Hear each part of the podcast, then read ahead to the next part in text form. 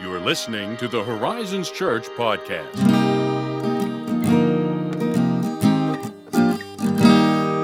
Hello. Hey. You're already breaking character. You're already laughing. I'm not breaking character. This is who I am. You know, it's something I've noticed a lot about our podcast. I am very wheezy. I laugh a lot. But I'm in high spirits, you know? I Yeah. love doing this. I have had a few people who will approach me and say, Really enjoy the podcast. You and Ethan laugh a lot. Are you lying to me? No, I am not. So I am true. not laughing. It's so true. I'm, I mean, I am laughing. I'm not lying. oh, this is good. It's raw. Uh, and I want to be like, Are you complaining about this? Yeah. Are you trying to Shame. suggest something? I hope not. What's your problem? Sorry. Person? People? Yeah. Come on. Come on. Sharing the laughter. Yeah. Be happy. Laugh with us. just like that. Just like that. Come on. well, it's an AMA today. Yeah. Ask me anything in case you still don't know what that means. Yeah. We're a little bit concerned, Yeah. but hopefully you're tracking with Yeah, us. because, you know, culture. yeah. I mean, it changes, it shifts. You know, AMA, who knows? Who knows what that could stand for? Ooh, Across uh, the if I had more time to think, Indeed. And I would have written a joke out. What's the question? well, okay. Today, uh, most Christians believe the Bible is the final authority for faith and life. If that's true, why would Christians bother reading other books? Ah, yes. Tailor made for you to answer. What are you? Hmm. I'm saying What you are like you to read. implying there, Just huh? saying you like to read more than anyone in this room. And there are two people. I was going to say that to me and you. Uh, well, I do think it is a good question, which, by the way, just for fun, Yeah. when is a question not good? Like we always say mm. that, right? That's what people say. That's a good question. Anyway, another another topic for another time. What a tease. Okay. Yeah, because there are there are so many good books to read. yeah. And it would certainly be much easier if the reading curriculum for life was basically just one book. Yeah. Right? That would narrow it down. And I suppose, at the end of the day, if you can only afford to read one book for whatever reason, perhaps your schedule is insane, or you're just in a stage of life where you really only have time to read one book in a meaningful way, it should absolutely be the Bible. Yeah, I think we are contractually compelled to just say that. I mean, like maybe like spiritually and morally, but also contractually. As an ordained minister of the gospel of our Lord and Savior. You should know. It's the Bible. But yeah, I mean, like we are, we're talking about the living word of God. But I think that most of us don't actually have the problem of not having enough time to read more than one book. Most of us, if we sit down with our calendars, pencil it in, we'd find that we have time to read the Bible and other great books. yeah. Thus, we have this question why bother with other books? When we have the very word of God. So, before we tackle that question properly, I do think it would be helpful to see and just affirm that Scripture does indeed say of itself that it is of supreme value and that we should be reading it. So, for instance, and I've only got five scriptures here because that's just really all we have time for. Hey, five's great. That's a great number. But uh, Psalm 119.72, for instance, says, The law of your mouth, referring to God's word, is better to me than thousands of gold and silver pieces. And who doesn't live gold and silver pieces? Yeah, right? We think that silver and gold is basically Swell. Yeah, swell. that is Isn't that that is one word people might use to describe gold and silver, two of the most precious and valuable minerals Yeah, that's my point. the It's earth swell. has to offer. It's swell. How can you hate it? Uh, so, point being that scripture is valuable. It has amazing value to us. 2 Timothy 3 16 through 17, the classic passage that I think most Christians are aware of. Paul writes, All scripture is breathed out by God. So, it is inspired by God Himself and thus profitable for teaching, for reproof, for correction, and for training in righteousness, that the person of God may be complete, equipped for every good work. So you have the divinely inspired word, which is good for instruction in how to live a good and holy life. It's good for the practical day to day stuff. That specifically, I think that verse is something that showed up in the 2019 uh, 40 Day series we did, 40 Days Nowhere. Yes. That's something we went to. Yeah, it is. 2 Peter 1 3, we read, God's divine power has granted to us all things that pertain to life and godliness. How? Through the knowledge of Him who called us to His own glory and excellence, through the knowledge of God, through the knowledge of Christ. And how do we come to that knowledge? Through reading the scriptures. Psalm 119 103, How sweet are your words to my taste, sweeter than honey to my mouth. So there's something that's sweet to delight in. Who doesn't like honey? Yeah. It's swell. so swell.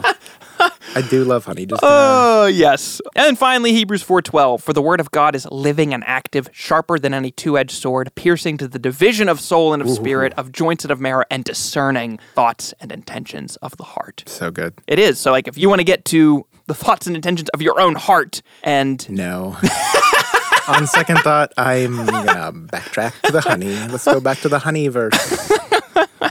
the point being without expositing those verses to great depth, Yeah. Scripture itself testifies to its own self authenticating value and goodness. And so, if you are a Christian and you hold that the Word of God is the revelation of God, of course, it is the most valuable book you can read. It is a book that is worthy of every minute of study, prayer, and reading that you can give to it. That being said, We're still left with the question. yeah, why then use the extra time that we could spend in Bible study and Bible reading to read other books? Well, the short answer, I suppose, is that because in a roundabout way, the Bible itself actually encourages us I find that to do that. easily believable.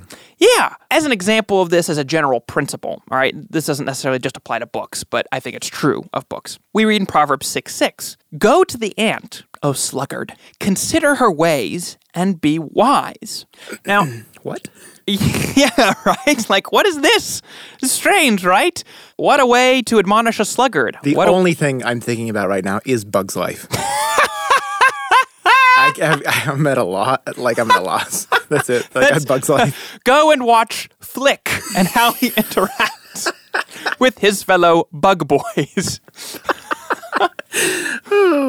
Point being, Solomon is trying to admonish a person who is struggling with laziness and saying you can learn how to not be lazy, how to live an active life by going to the ant and considering her ways. Here's the question How do you go about considering the ways of the ant? How do you follow the guidance of Proverbs 6 6? Not by reading more of the Bible, right? Well, okay, yeah. No, you do it by going outside into your yard, finding some ants, and taking note of what they're doing and how they work hard. Got me there. Point being, there is some wisdom and knowledge that cannot be found in the text of Scripture. Right. Take Paul's sermon on Mars Hill in Acts 17, for instance, which is one of my favorite narratives, and we've come back to that over and over again in this podcast, but it did so good. He quotes Greek poets in Acts 17. He didn't get that knowledge from reading the scriptures. Uh, he's apparently familiar with the written works of Greek poets. In Acts 7:22, Stephen says that Moses, the premier prophet and lawgiver of the Old Testament, was instructed in all the wisdom of the Egyptians. That's so cool. Yeah, he wasn't getting that from the scriptures. True. That's true. Yeah. He was schooled and read Egyptian wisdom. So, there are scriptural testimonies to the fact that there is some value in reading other books, even in the Bible. You say some. So what? What kinds of other books should we be reading in light of that? What fits the bill? Yes, a good question again. because, you know, we gotta ask, you know, are we talking about reading serious novels when we're talking about other books? Are we talking about newspapers, medical textbooks, Christian theology, existential philosophy? There are whole worlds available to us through books. I didn't know you could open up the question so quickly. I, it's. I'm at a loss. I'm, I'm glad I'm not hosting. Uh, there are a lot of different categories out there, and uh, that means we need to practice some discernment as Christians, especially because we're opening ourselves to use that terminology. I guess you know we're opening our minds to uh, a great deal of influence when we open up books. So, for instance, let's say a Christian heads off to medical school and they're wanting to become a doctor. They need to read medical textbooks. Yeah, I would really. I really hope so. they are not going to learn how to diagnose and treat physical ailments from the Bible. I mean, at least not thoroughly or by today's standards, because I can't help but think of that time Paul told Timothy, you know, take some wine for your stomach, your frequent stomach ailments. That's True. that's some medical advice, right, I mean, guys? yeah, but it's also not going to take care of the flu. No, it is not. so the point is, a medical professional needs to know things about the human anatomy and about how certain medicines and treatments affect the body. And guess what? You're not going to find that information in the Bible. Correct. And that's okay because remember, like Solomon said in Proverbs 6 6, we don't consider the ways of the ant, or if we're going to change the terminology, we don't consider the ways of the human body through scripture. We do it by getting out into nature or in the community and making good reasoned observations and Exactly. reading what's out there. And it's also it's like it's not something that scripture's setting out to explain to you. By No. any means, it's not the point. Right, exactly. Aside from cases like that, you know, somebody who wants to be a doctor and they need to be reading medical textbooks, okay? And since we don't have time to get into a ton of specifics because we're on a, you know, time constrained podcast, I'm going to say that in general, I won't recommend that a Christian who is young in their faith go out and read like Nietzsche. Oh gee, instance. oh gee, why? That's unheard of. Uh, yeah, because I mean, there's lots of there's lots of good content out there to read, but when you start getting out into stuff like that, you got to be careful. You know, like a young Christian, I want to get their footing firm in the Word of God first, uh, and that's true for anyone. If Scripture is not the fundamental reality by which you are discerning and basing your life, I want to be careful about what books I recommend, because until we get that into our hearts and our heads, we just have to be careful and cognizant of that, because we should be reading the world and other books in light of what Scripture has said, rather than necessarily vice versa, especially when it comes to moral and spiritual matters. For instance, in my own life, when we're talking about this topic, I've been reading some books recently on political philosophy, but I'm reading those discerningly through the eyes of Scripture first. I'm not taking those books, you know, on a blank slate and saying everything that they say in this book is going to be true. I'm going to approach it from saying, okay, well, how does my understanding of scripture influence what this author is saying about political philosophy and how that affects my life? So, again, to summarize, the kinds of books that we read in addition to the Bible are very dependent upon where we are in our faith. How long have we been walking with God? How familiar with the Bible are we? Are we in a good place emotionally, physically, and spiritually? Now, one final caveat when it comes to other kinds of books. I'm going to say that obviously Christians should not be reading books of any variety like Fifty Shades of Grey. Oh gee, I'm going back to that quote where I said, "Oh gee." There are some books that are just off limits. You know, Fifty Shades of Grey is probably right up there near the top of the list. But when it comes to other kinds of books, I'm hesitant to give specific counsel here because it varies from person to person. Sure, I think like there's not one unilateral suggestion you could give anyone who's listening. Yeah, kind of like movies almost. Yeah, actually, sort of that's way. and maybe that's why we often give so many caveats. Yes. All right. So, with that in mind, of what you know we should and shouldn't read, how at least should we apportion our time to read that once we've kind of sussed out what's best? I think that's a good practical question. There it is. Good question again. good questions, but they're not mine. They're someone else's. Well, once again, it's difficult to say without knowing the person's specific life scenarios, but I can offer some general guidance. For instance, I'm fortunate in that I can normally get in a couple good hours of reading per, per day if I'm disciplined. Oh my word! Now, I probably enjoy reading a little more than the average person. You don't say. Which I realize now that kind of sounds like this high and lofty, you know, I'm like a patrician, you know, you're all like plebeians, the proletariat. No, that's not that just I I just enjoy reading the same way that people enjoy watching movies or television Are you trying or to say something about me?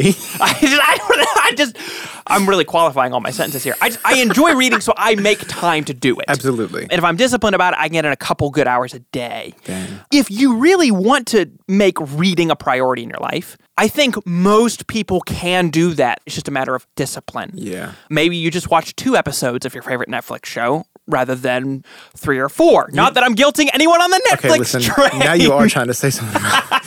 What I I love Netflix. Okay, Oh, he loves I love Netflix. Netflix. Uh-huh. I Morgan and I watch shows on the regular. Right now, we're binging West Wing. well, you know what? Great show. I'm binging Broadchurch. Hey, there we Guess go. what? See, It's true crime. Is anyone surprised? I was gonna say Ethan watching True Crime. Gosh, it's a it's a tearjerker. But okay, back Yeah. to this. So, for practical purposes, let's just take a generic template though, so we can give some practical guidance. Okay. Because we're gonna say maybe we're not looking at cu- you know multiple hours that people have to read. Yeah. Let's say a person has worked it out that they have 90 minutes per day to devote to reading between work, social life, family time, and whatever else. 90 minutes, that's even that's even generous. Yeah. But we'll go with that just because we're going to say this person is like they really want to make reading a priority. And so they're going to give 90 minutes a day if they can. They'll give it, they'll give a nice generous portion to reading. Maybe they do it early in the morning, maybe it's after everyone's gone to bed in the evening. Whatever the case, for most people, again, without knowing your specific scenarios and where you are, for most my suggestion would be take 60 of those 90 minutes and put those toward unhurried Bible reading and prayer, which prayer becomes a whole other topic that we maybe get into in a whole other podcast episode. Who can say?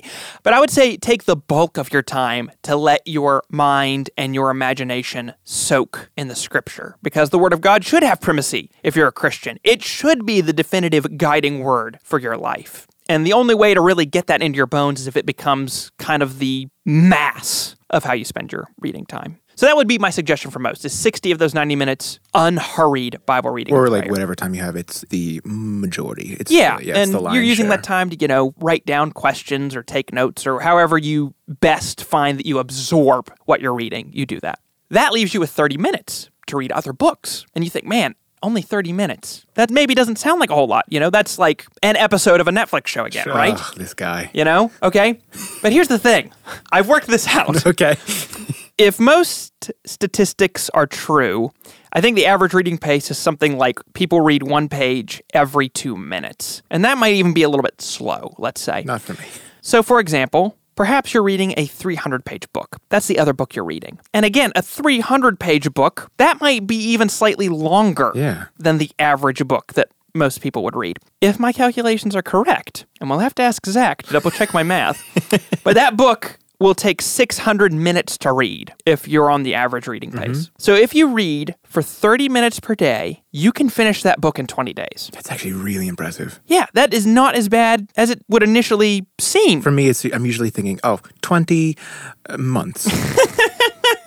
you laugh, but, But no, not even a full three weeks. that's impressive. If you keep up that pace, you can read up to 18 300 page books per year. Wow. That's pretty good. That's impressive. That is pretty good reading. And of course, like I just said, I doubt most books that are kind of on the mass market, so to speak, are actually that long. Yeah. Um, just as a sample, the two books I have in my backpack right now that I'm going through are both under 200 pages. You could have that read in under two weeks if you read at that pace. I think it's like 12 or 13 days you could have that read. So even if you only devote 30 minutes a day to reading other books, you can get a significant amount of reading done. I think it just looks daunting because you look at a book, which is, you know, yay thick. And uh, realistically, the thing about reading is it does take a little more effort, I think, than, say, watching a show. Not that you can't watch a show with an active imagination. I think it's just easier to let yourself kind of drift mm-hmm. when you're watching a show. Ethan and I, we talk so much about movies and film and television. It's possible, it's definitely possible that you train yourself to watch a movie the way you would read a book. You're Yeah. with an eye for detail, paying attention,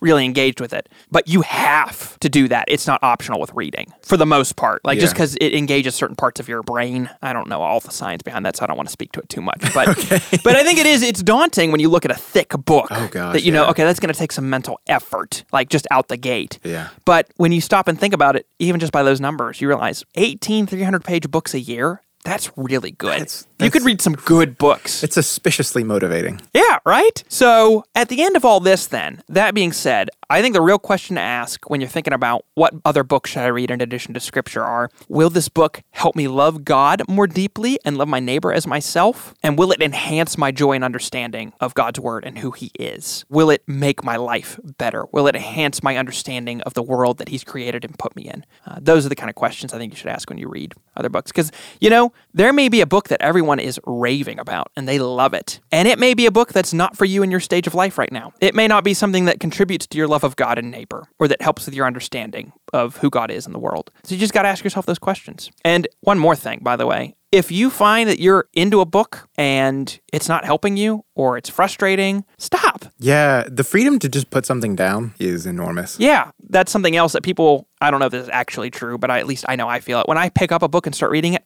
there's something like inside of me that feels this obligation to finish the book. Like, I have to finish the book. I'm not a quitter. Dude, no. Your time is valuable. If that book is not helpful to you and it's not enhancing your love of God or neighbor, drop it. Drop it. Put it down. I have no. Okay, here's the thing. I have an, an enormous caveat to offer. Do it. If you're like me, and you are not a committed reader. In fact, just to illustrate this point, I think a long time ago, I think if you're a committed podcast listener, you'll remember, if I'm not wrong, and it really did make the cut, I talked about the fact that I was reading a book. I know, I think this was around Christmas time, and we were uh-huh. talking about Advent and like Yeah. discipline of reading daily. I'm like, boy, it's my discipline in just reading regularly has really suffered, right? And I was reading a book at that time, mm-hmm. and I'm at the exact same spot in that book I was at Christmas. I have made zero progress. So if you're like me and you are horrid at this, audiobooks are a thing. Yeah. And I, I think And this also count. attests to attests that might not be the right word to a busy lifestyle about whether or not you have sixty or ninety minutes. Yeah. you're driving to work probably. Yeah. you can listen to this stuff. I mean, I don't always listen to audiobooks, but I do listen. I mean, just judging by the amount of podcasts I listen to in my spare time, I have that time at least in some form. Yeah. So you don't necessarily, if if you cannot sit down or if you're just crap like me, you can listen to it. Yeah, absolutely. And audiobooks count. Yeah. They count toward reading. That is reading. Yeah, we have a bookmark that says that. Yeah. yeah, I don't know if he'll actually want me sharing this or not, but I know Steve, he's audiobook crazy. That's what he does. It's audiobooks. Audiobooks. I do the same. Audible. Audible's my friend. Love Audible. Mm-hmm. You bet. So there we have it. Good catch, Ethan. Good Yeah. caveat there. I was waiting. Yeah, there we go. Well, if you have any questions about books, reading, scripture, as always, send them to where, Ethan? Ooh, podcast at horizonschurch.net. Yeah, or interact with us on social media. Mm-hmm. Thanks as always for joining us for the podcast. We'll catch you next time.